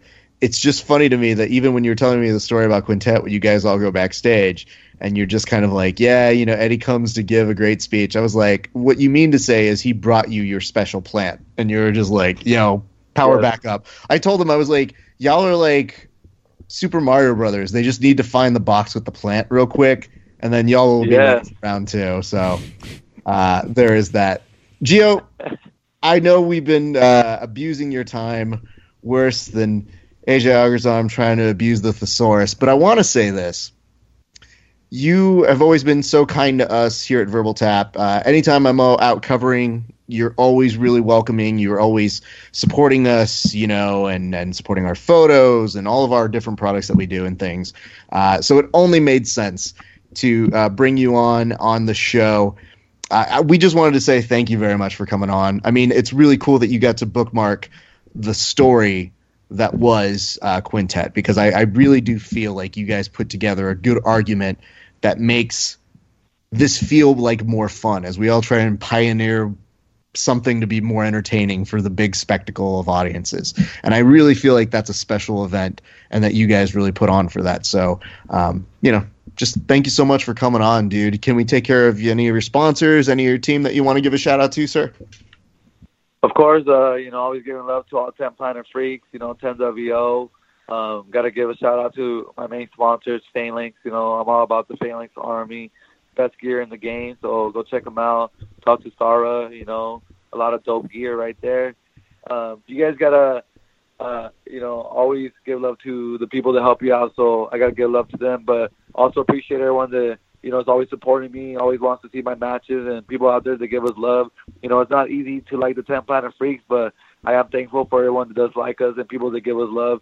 And you guys, you know, Verbal Tap, you guys always showed us love. So I really appreciate you guys, and it's an honor to be the 300 podcast. I appreciate you guys choosing me as the guy to use the podcast too. But other than that, I'm looking forward to these next coming tournaments, and I hope to see you guys there. Come and support. If you guys want to see some sick jiu-jitsu, I'll be out there grinding and keep proving my name and keep showing everyone that I'm, I'm gonna be entertaining I'll be fun to watch, and I'm gonna go out there and go for the kill.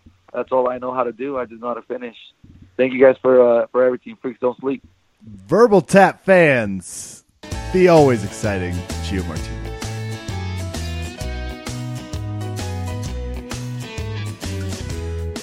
We made it to the end of the show, Raf, and it's worth noting we submitted and won the same amount of matches that AJ did in the time we were doing this podcast. We we hit the same amount of finishes in his Kasai career.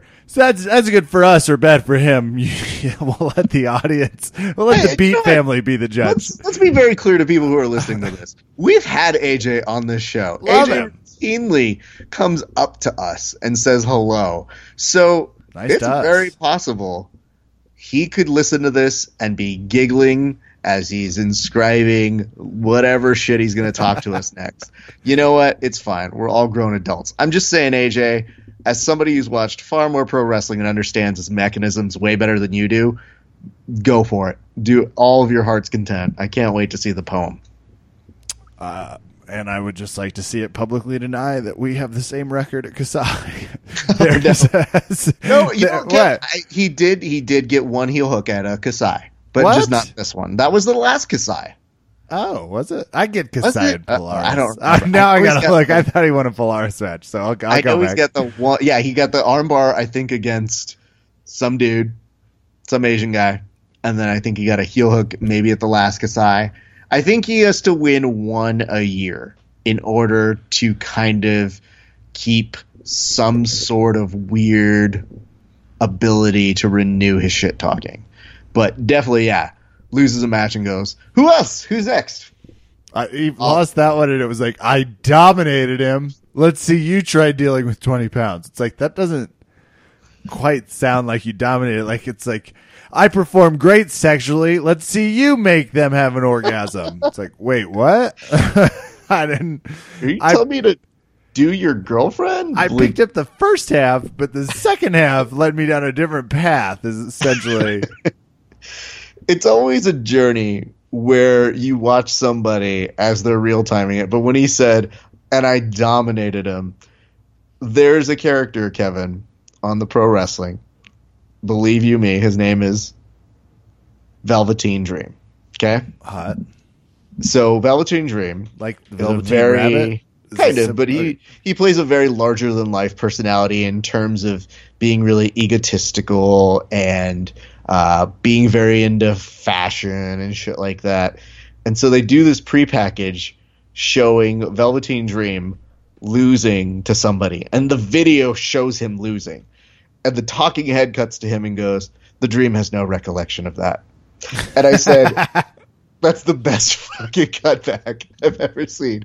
So when AJ said, and I dominated him, I laughed at the exact same manner in which I laughed at Velveteen Dream. So I didn't hate on that. That was funny. Anyway, Kev, you know what's not funny? Uh, I mean, no. Go ahead. I don't want to. this is the time when we get really serious with you guys. I was like, homelessness? I mean, poverty? There's a lot, I guess, but go on. Uh, no, I mean, you know what's not funny is our unbreakable love for our listeners, Kevin, because without you guys, we wouldn't have 300 episodes. So we need to get to the shout outs. Before we do, we don't want to make a whole That's I long drawn should out. not thing. have responded. Yeah. that was way more positive The what came firing out. I, I was like underfunding for public education. Well, don't don't get it twisted because we've definitely addressed issues on here that have provoked people. Where a couple weeks ago we go, yo, maybe um, Khabib could be nicer to homeless people. No, because Khabib's coming from a different culture, and well, he's still kind of being a dick to homeless. No, he's giving him a job. All right, whatever you say, guys. It's a weird climate. In a climate where people, if you disagree with them politically, they decide to attack you personally. That's just what happens. But uh, we've always held true to what it is we do on our show, and we do things a little different. And we thank you guys for being a part of it. Now, Kevin, one of the things that we should do is give shout outs to the people. But did you think we would make 300 episodes? I must tell you, of the things that have hit 300, I can't confirm or deny that I, I thought we would hit this. We had always said we would start with sort of like a timeline marker in order. And the changes certainly simplify how old I feel in mm. terms of both grappling this podcast and life. But 300 feels like a nice homage to the perseverance we had set out. You and I were like, we can do a Yeah. weekly show, we can crush 45 to 90. There's going to be some things back and forth. You've expanded it quite a bit into the social media realm and live interview and live event coverage. Um, we've had a lot of fun with the snippets in terms of comedic takes on life, but in terms of guaranteeing we would have published 300 episodes, I don't know. That's a lot. That's a lot of content. To make it very clear to you guys, if you go back and look at all of our episodes, in the very first episode, it's about a month in between a certain amount of episodes. Like Kevin and I said, "Yeah, let's let's do episode 2," and it's almost 3 to 4 weeks later. Fast forward to now, it's like how many episodes are coming out this goddamn week? Do we do Three? two? Did we do Did we two? break one up? I don't remember. Oh, no, we put out one and then I did like two interviews with people on video. there it is. Well, when we started the podcast, MMA wasn't on ESPN ever.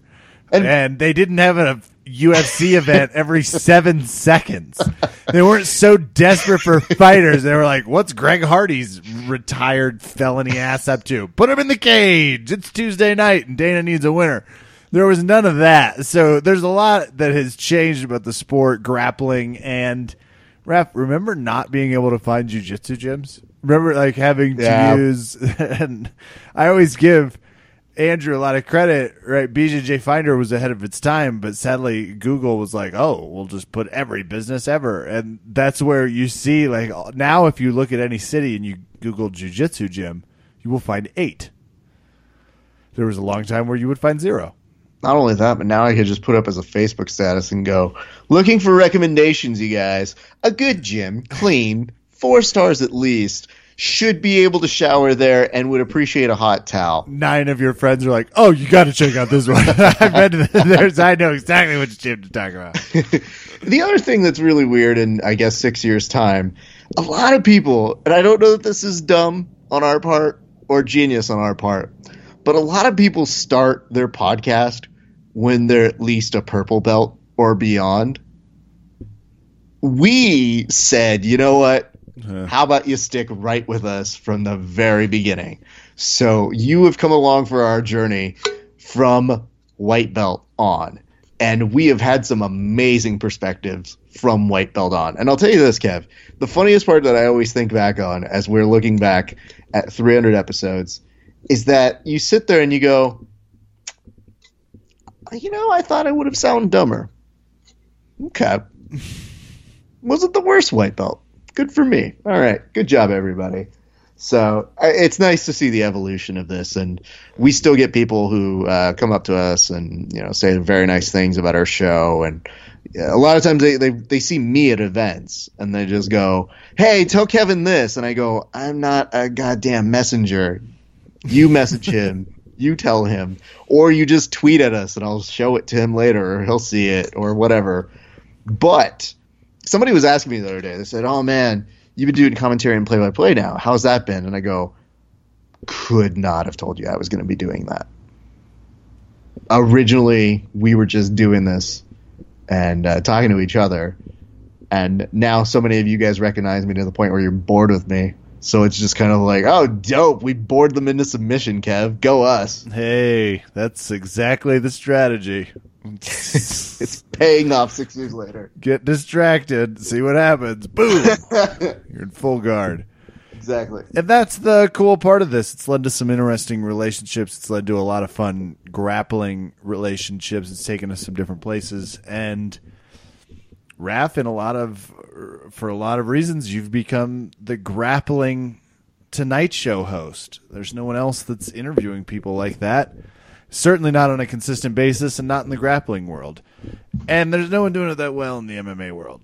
Uh, shout outs to Karyn Bryant, Joe Rogan, and a little bit of the Daniel Cormier. He's working on it. He's actually, I think, getting better than most. But a lot of friends made along the way, which brings us to what was going on at Kasai, where we've interviewed so many people. We have spoke to Josh Palmer many times, who was calling the event and I should be interviewing the event. Kasai, there's a good amount of things that have changed jujitsu, grappling, MMA wise. What I hope has not changed is you and I are still cracking jokes about it. So, 300, uh, cheers to you, sir. And cheers right back to you. It is fun to still do a show in the biz, one might say, kids. Because in entertainment, you can hate somebody and do a show with them. And the idea is you don't actually converse about anything other than a show. Most of the time when Kevin and I message each other, there's about maybe about now 30 to 40% that show. Another one is what kind of world do we fucking live in politically today? All right. uh, I'd say about 10% is you suck at fantasy football. Well, that's coming up. Like that'll peak. It's, Yeah. it's at zero. Well, it's always at two percent. There's never a time Sure. it's not in the conversation. It's about to peak at twenty. Uh, my injuries take up a no, no, no. Not only your injuries, like just both of us discussing ways to combat being injured and trying to figure out how we can piece ourselves together for a longer period of time than our bodies or science will let us. both big believers in science. Yeah. The science that's proven. Right. Nutrition.com. Put in Kevin 10. Oh, nice. Well, let's give some shout outs. Yeah, uh, let's do that. Let's let's head that direction. I'll, I'll start, and this goes out to my OG professor Andrew Correa, who is a big fan of the podcast. Helped us get started. Really helped us in those early years in terms of he knew everyone when no one knew anyone, jujitsu wise. Some connections. The Jiu-Jitsu World Expo still our our sort of launching ground in terms of meeting people and where we we started this. Oh, we should be interviewing people on camera game because we're the only ones that do that terribly well. Yeah, I said it. There's a lot of arrogance behind what we do. He was also my first jujitsu instructor. You don't get into this without a love for what we're talking about. And that love comes when you see people exhibit it, show you some stuff. Which, by the way, quick side note back to the shots at Eddie Bravo this weekend when they were mm-hmm. like, you tell your guru and your spiritual diet. It's like, okay. I thought that was funny because obviously AJ understands. It's like, shut up. I mean, it, I, look, Eddie Bravo, I've never rolled with him, but I presume he's very good at jiu-jitsu. I've never rolled with Royce Gracie. He looks good at jiu-jitsu. I've never rolled with Royler. And uh, he looks good at jiu-jitsu. So it was just a funny, like, which, come on. This is the one sport where people earn what they get and earn who they create, which is rare and difficult. So props out to the first half of that from me. Props to Andrew Correa out there, um, you know, jiu-jitsu now when we started doing some uh, under Master Wilson. Transitioned out here to Denver, Colorado, where I have had a come and go relationship with one of my favorite places in the world, Jubera Jiu Jitsu. Massive shout outs to them. Huge supporters of the podcast, big fans. really enjoyed my last uh, retreat from injury. Got a wait, which podcast you? Was like uh, Verbal Tap. They were like, oh, awesome, love that one. I was like, thank you. Like I didn't know that was you when they were talking about the podcast. So it feels good. People involved in the world really supportive place and uh, great place to find some random training partners uh, from all over the place that are just high level. Raf, there's been a lot of people that we've reached out to and helped, and vice versa during the conversations of how to expand, where to go. So massive shout outs to your nemesis, Paul Moran of Open Mat Radio. Big supporter of us uh, originally, and someone that's that's always been a fan of what we do in that uh, in that realm. Because you know the Open Mat series, I'm, around the mat, still wins all of those awards. That will do it for me. Raf Esparza, except a final shout out, obviously, to the family and personal ones that allow you and I to get on this this ride once a week. It's always fun. I, I ain't thought the truth. Everybody being like, "When do you podcast?" I don't know. Me either. when Raf when Raf says we're going to, we can figure out a time. the new thing that Kevin and I do is probably just betting on when we're going to be doing the podcast. When it's just not me and him, take that for what you will. So it is a it's a fun social experiment. This thing, time, ah, you, you glorious bitch, you. Let's start So with fast. this. Big shout out to LA Jiu Jitsu Club always great stuff with those guys. Uh, the training there has always been very helpful. Um, I just, I guess on a larger scale, I know it's Monday, Wednesday, Friday. It's 8 a.m. Tuesday, Thursday, 11:30.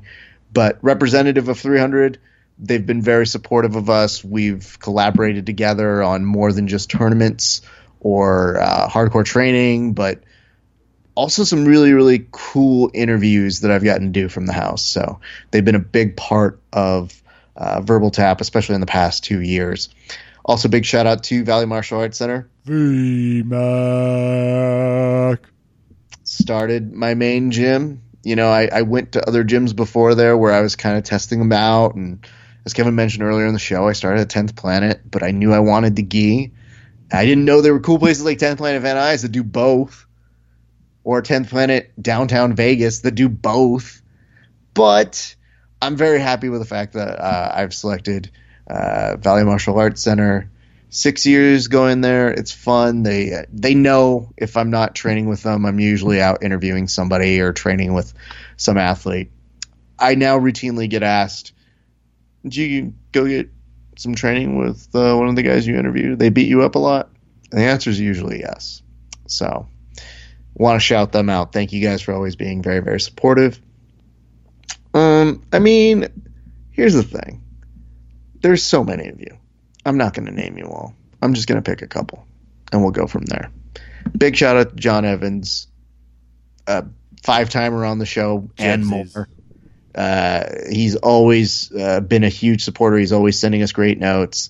He's now to the point where he's sending me crazy videos from Vice just to be like, "You see this yet?"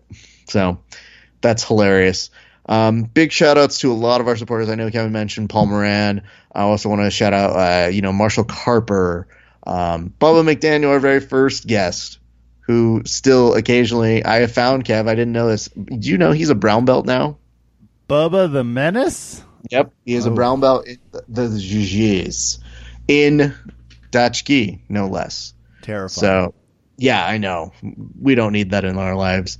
Um, but those individuals who very first came on our show and just kind of believed in the core concept of, you know, hey, we're going to make fun of you, just roll with it.